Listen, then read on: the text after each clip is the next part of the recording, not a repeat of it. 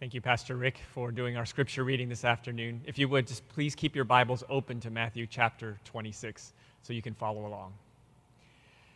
When she turned age six, Simone Biles went, on, went with her class to a field trip to a local gymnastics club, and she began to spontaneously imitate the gymnasts that she saw there, and then later insisted that her parents enroll her at that local gymnastics club.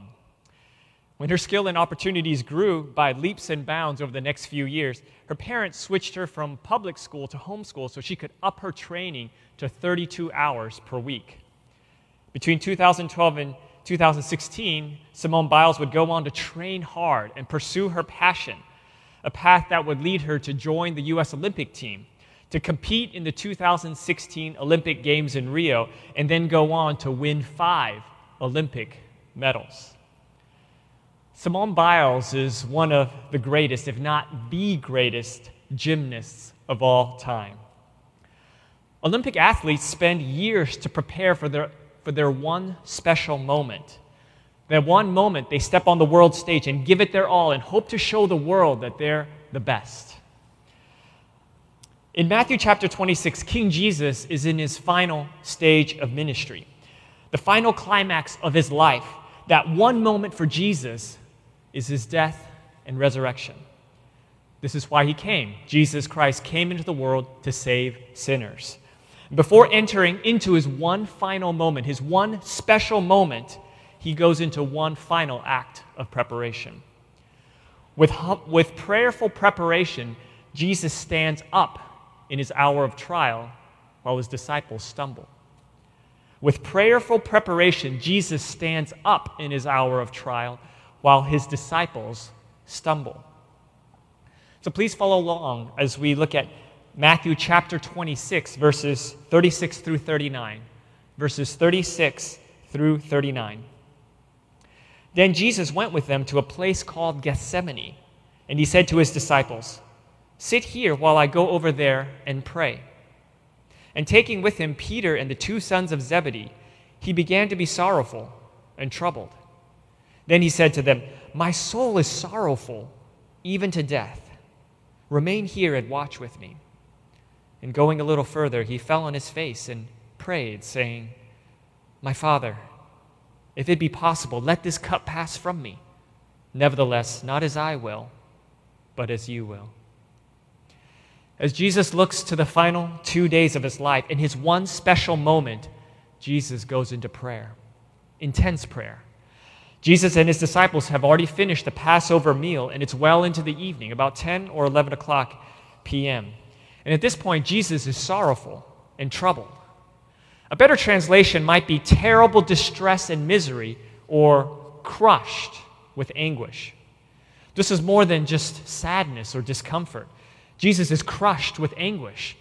In the Gospel of Luke, the Luke informs us that in his agony, his sweat became like great drops of blood.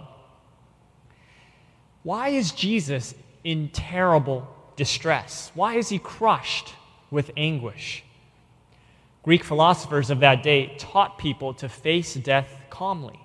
And as far as we can tell, Jesus wasn't calm at all. Was he weak? Is it possible for God to be weak? Is it possible for God to dread something?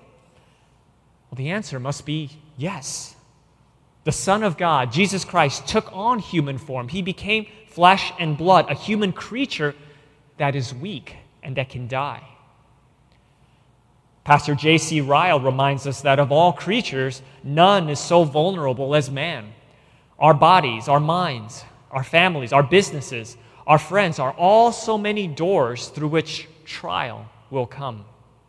And Jesus chose to become a man. He chose to take on a mortal body. He chose to become weak so that he could die for our sins.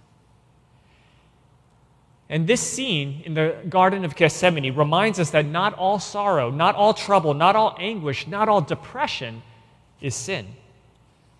As the sinless Son of God, Jesus was troubled and anguished and even depressed. In verse 38, it says, My soul is sorrowful even to death.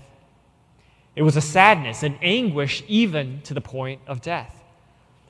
Emotions are real. And we shouldn't pretend that life is okay when it isn't. Jesus didn't. But it was more than his looming death that caused this deep and profound anguish. Many pagans and unbelievers, they face death with calmness. There's something special here going on, something unique that troubled Jesus. Jesus prayed, My Father, if it be possible, let this cup pass from me. What is this cup? What cup is Jesus referring to in this prayer? To understand what Jesus meant, we have to look back at the Old Testament. The cup is a symbol, it's an object that's used in many different ways. There's the cup of fellowship, the cup of blessing, the cup of anointing. But the cup is also used in a different way. It can also be used to refer to God's judgment, the cup of God's wrath and judgment against sin. Isaiah 51 17.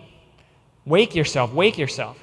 Stand up, O Jerusalem, you who have drunk from the hand of the Lord the cup of his wrath, who have drunk to the dregs the bowl, the cup of staggering.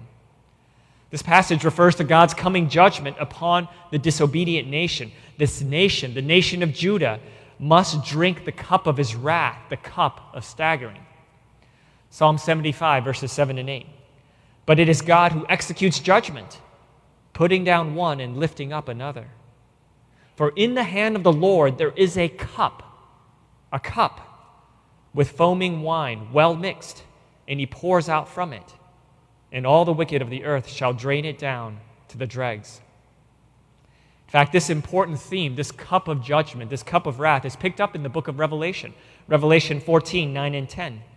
If anyone worships the beast, this is the Antichrist, the false God, and its image, he also will drink the wine of God's wrath, poured full strength into the cup of his anger. And he will be tormented with fire and sulfur in the presence of the holy angels and in the presence of the Lamb. This cup that Jesus is referring to in his prayer is the cup of wrath, the cup of God's judgment against sin. It's a cup given to the wicked as God executes his righteous judgment against sinners who deserve his wrath.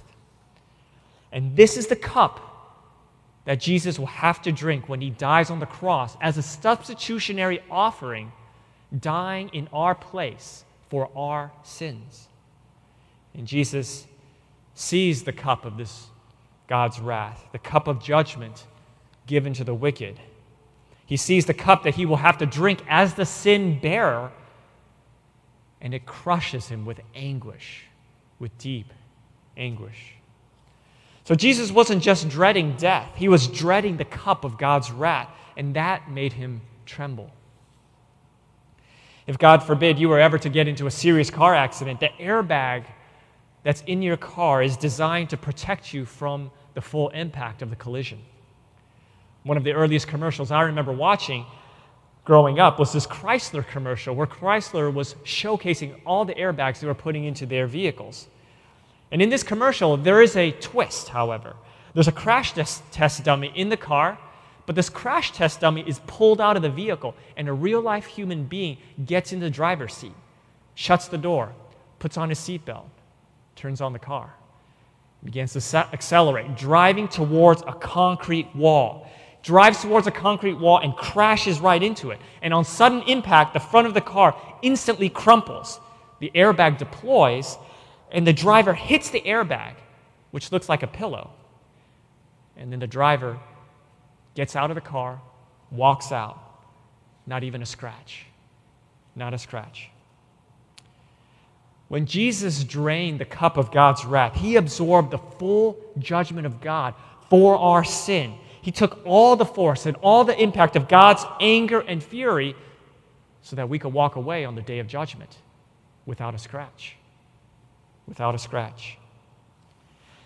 You might be tuning in this afternoon and you haven't yet placed your full faith and trust in Jesus Christ, trusting in the one who drank the cup of God's judgment for you. On the day of judgment, if Christ hasn't drank the cup of God's wrath for you, then you'll have to drink it yourself. Jesus taught the realities of eternal judgment, eternal punishment in a place called hell, a place of never ending fire and destruction. So turn to Him today. Give up your sin today. Follow Jesus today. Escape from the wrath to come today.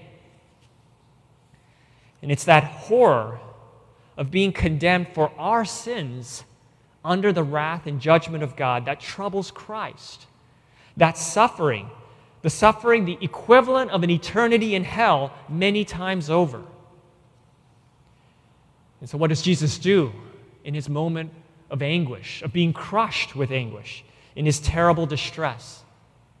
What does he do? Well, what he does is an example for each one of us. J.C. Ryle. But what is the first thing to be done in time of trouble? We must pray. Like Job, we must fall down and worship, Job 120.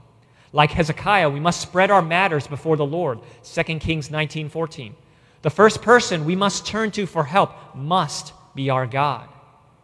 We must tell our Father in heaven all our sorrow. Is that one of the first things that we do in our time of trouble? Or is it more of an afterthought? Church, let us remember that we have a gracious Father in heaven who wants to hear our sorrow, our cares, our burdens, our depression. So, knowing that this cup is coming, that his moment is coming, Jesus falls face down before God in prayerful preparation. My Father, if it be possible, let this cup pass from me. Nevertheless, not my will, not as I will, but as you will.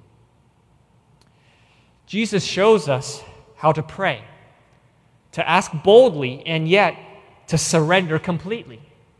To ask boldly and to surrender completely. We see Jesus here. He asks boldly, if possible, if possible, let this cup pass from me. And Jesus taught all of us to ask, seek, and knock.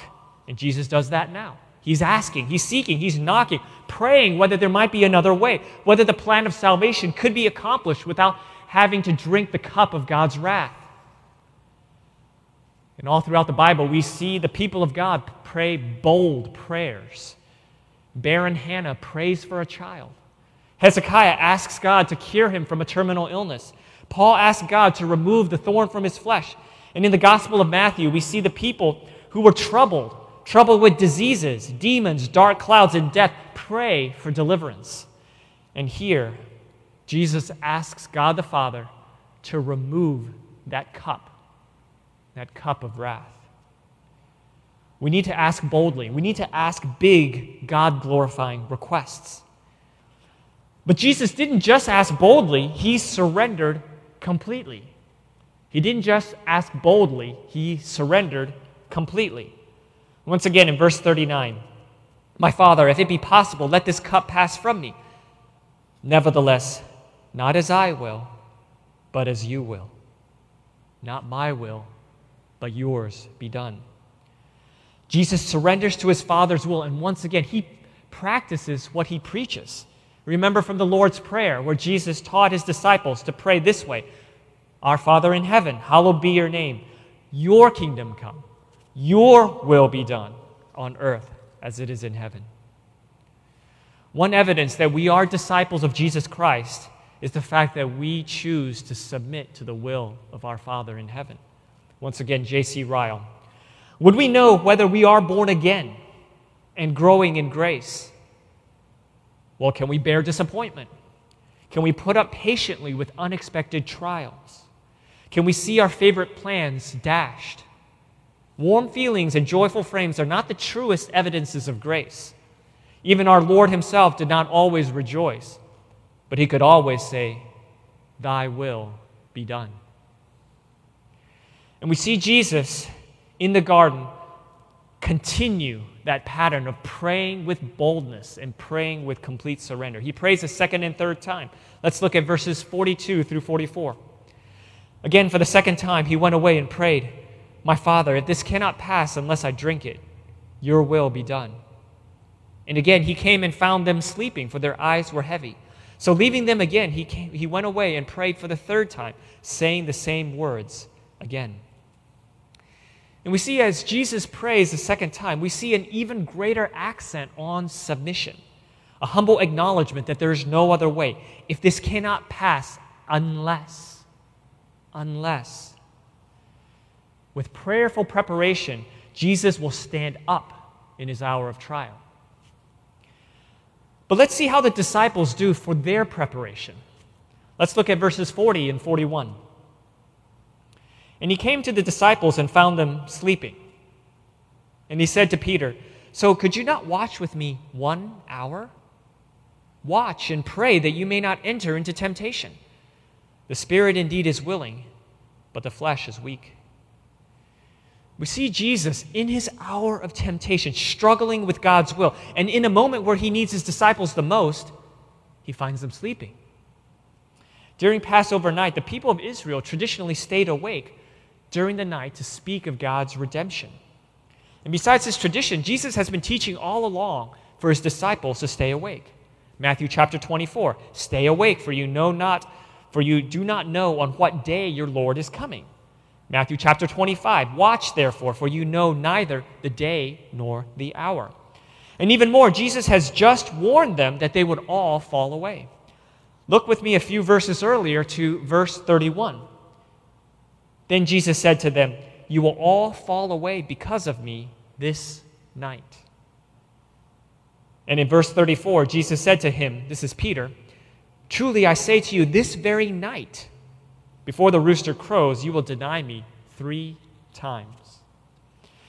And yet, despite all this teaching and these warnings, they still fall asleep.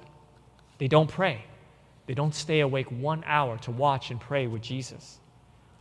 Jesus needed encouragement in his hour of trial, but his friends failed him. They couldn't do the one simple thing he asked him to do, which was to watch and pray. Have you ever experienced friends failing you? Maybe it was at a time that you felt like you needed them the most. Jesus has been there. Do you have a category for brothers and sisters in the Lord who fail you, who disappoint you, who fail to meet your expectations, who offend you? who do something hurtful towards you. What Jesus does. The world gives us something called cancel culture. You make one mistake, your life is ruined. You're fired. You're blacklisted. You're beyond redemption. Thank God that Jesus doesn't operate on cancel culture. Jesus came to give us redemption culture. Redemption culture.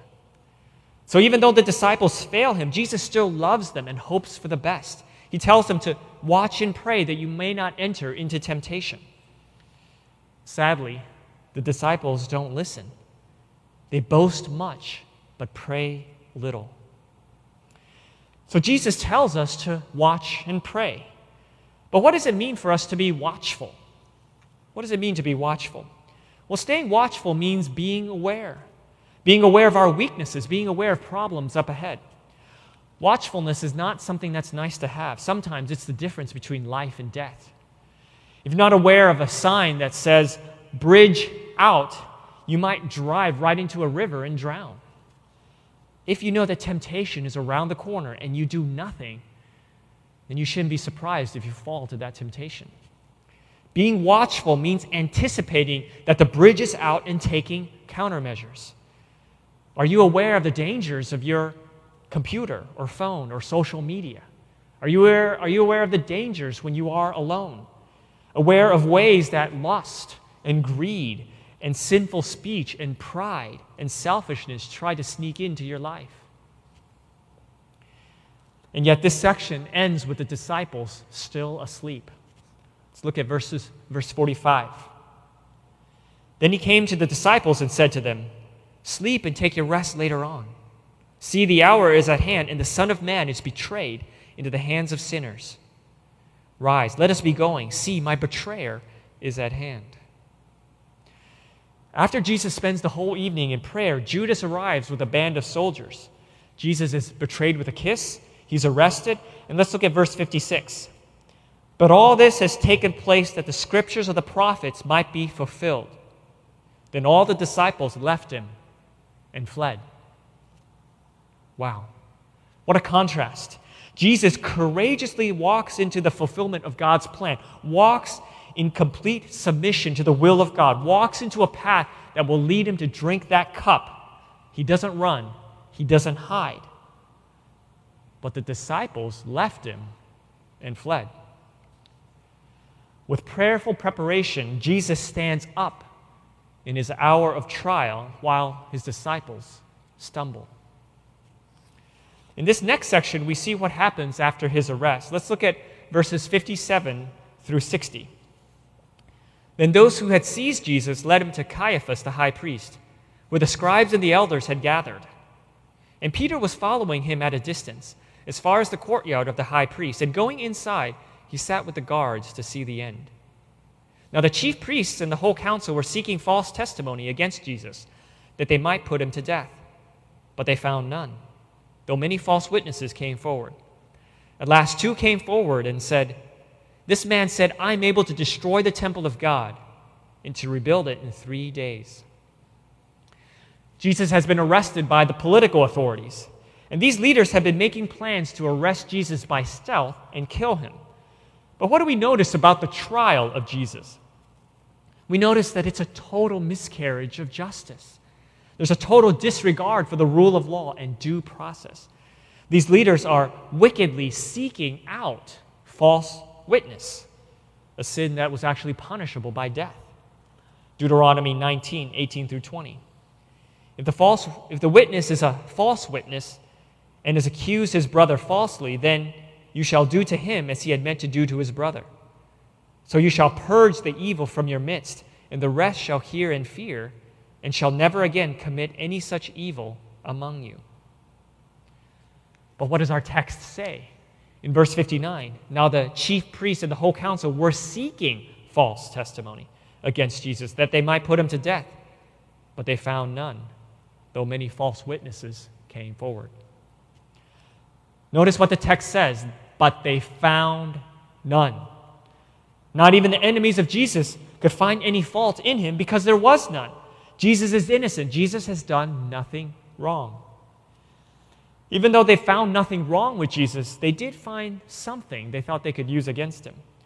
Two witnesses in verse 61 allege that Jesus said, I am able to destroy the temple of God and to rebuild it in three days. But did Jesus really say that? What did Jesus really say? Let's look at John chapter 2, verses 18 through 21. So the Jews said to him, What sign do you show us for doing these things?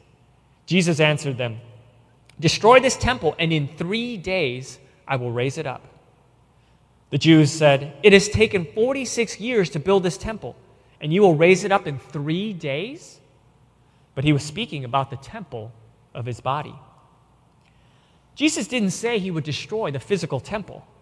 Besides, he wasn't the one who would be doing the destroying. When the Jews asked for a sign, Jesus predicted that they would destroy the temple of his body, and in three days he would raise it up. What Jesus said was misrepresented and falsified and used against him.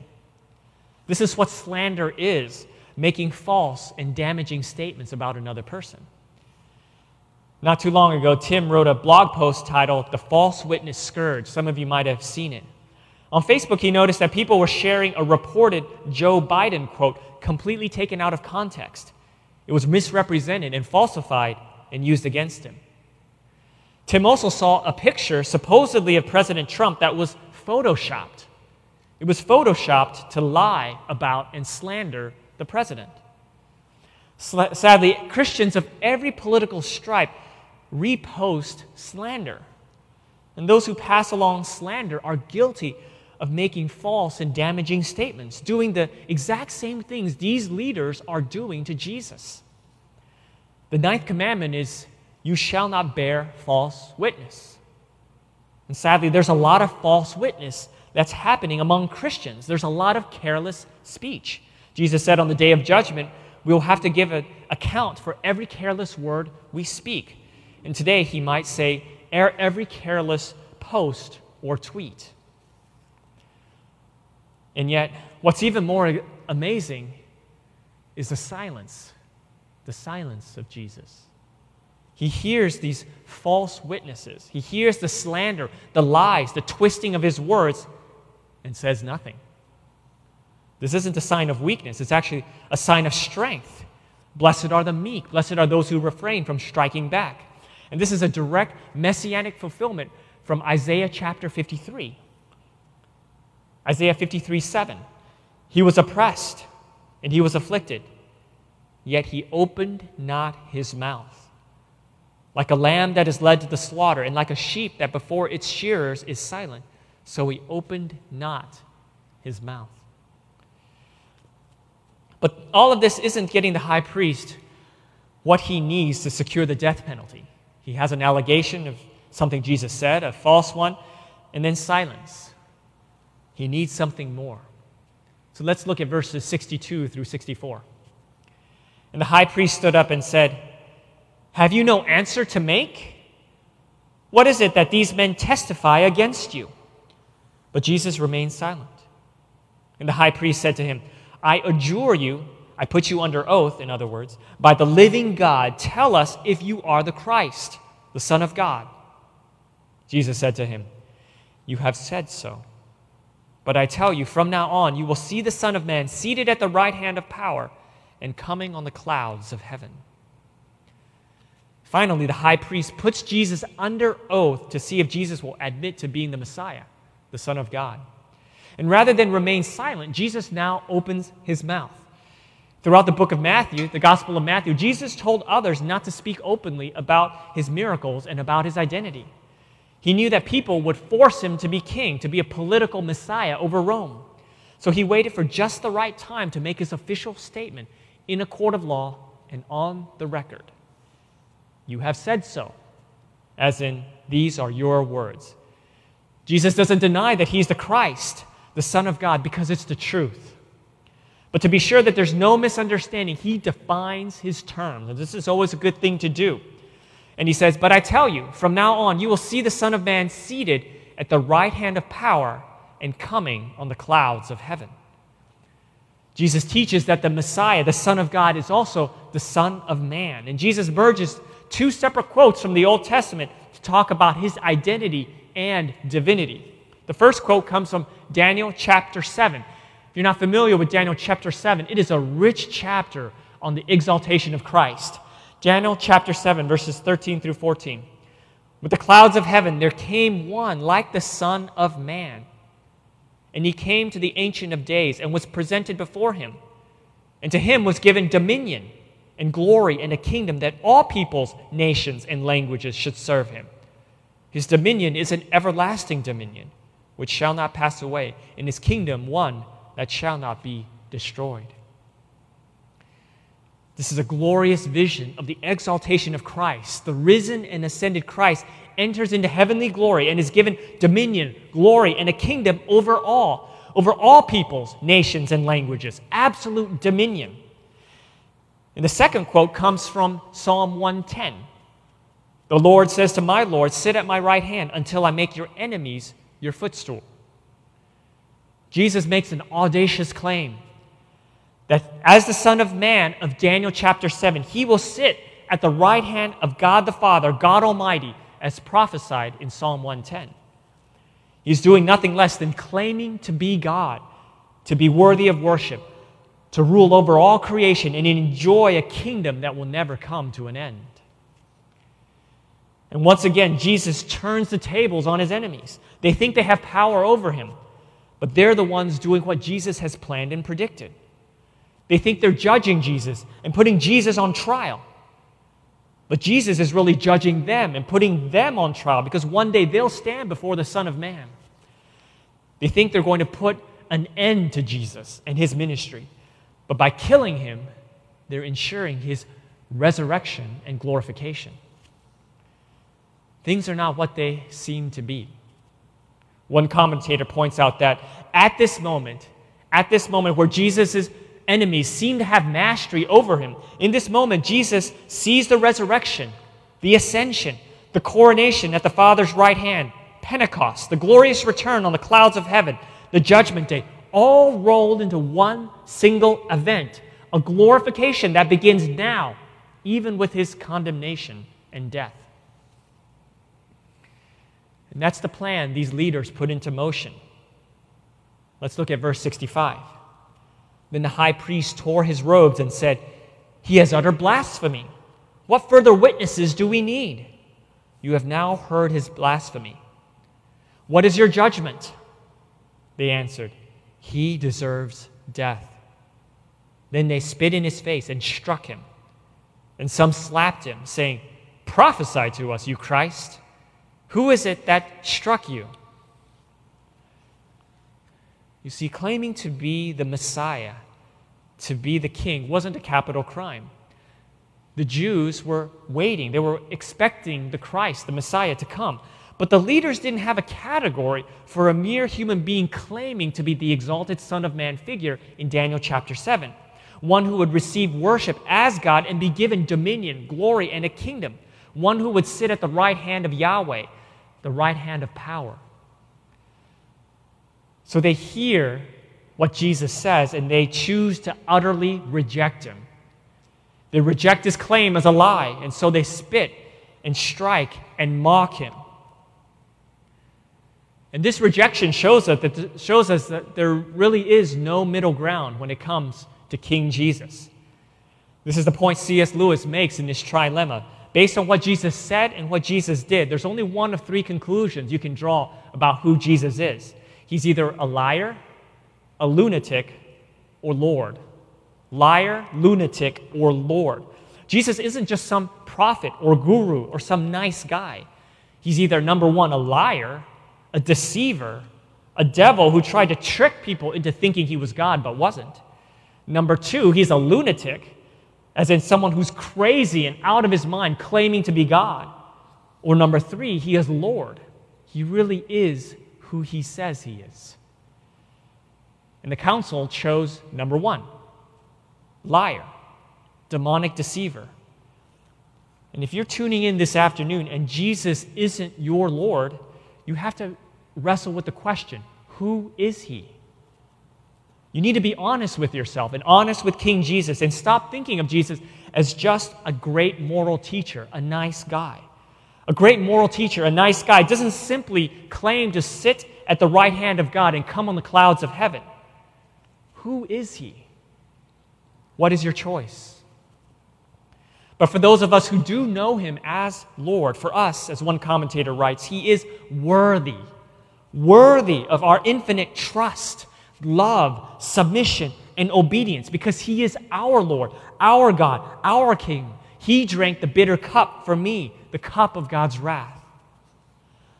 After prayer, we're going to sing a closing song. I'm going to take a moment to pray and also offer one important application. So if you're watching this video, don't miss the final part after the song. So let's close in prayer. Let's pray now.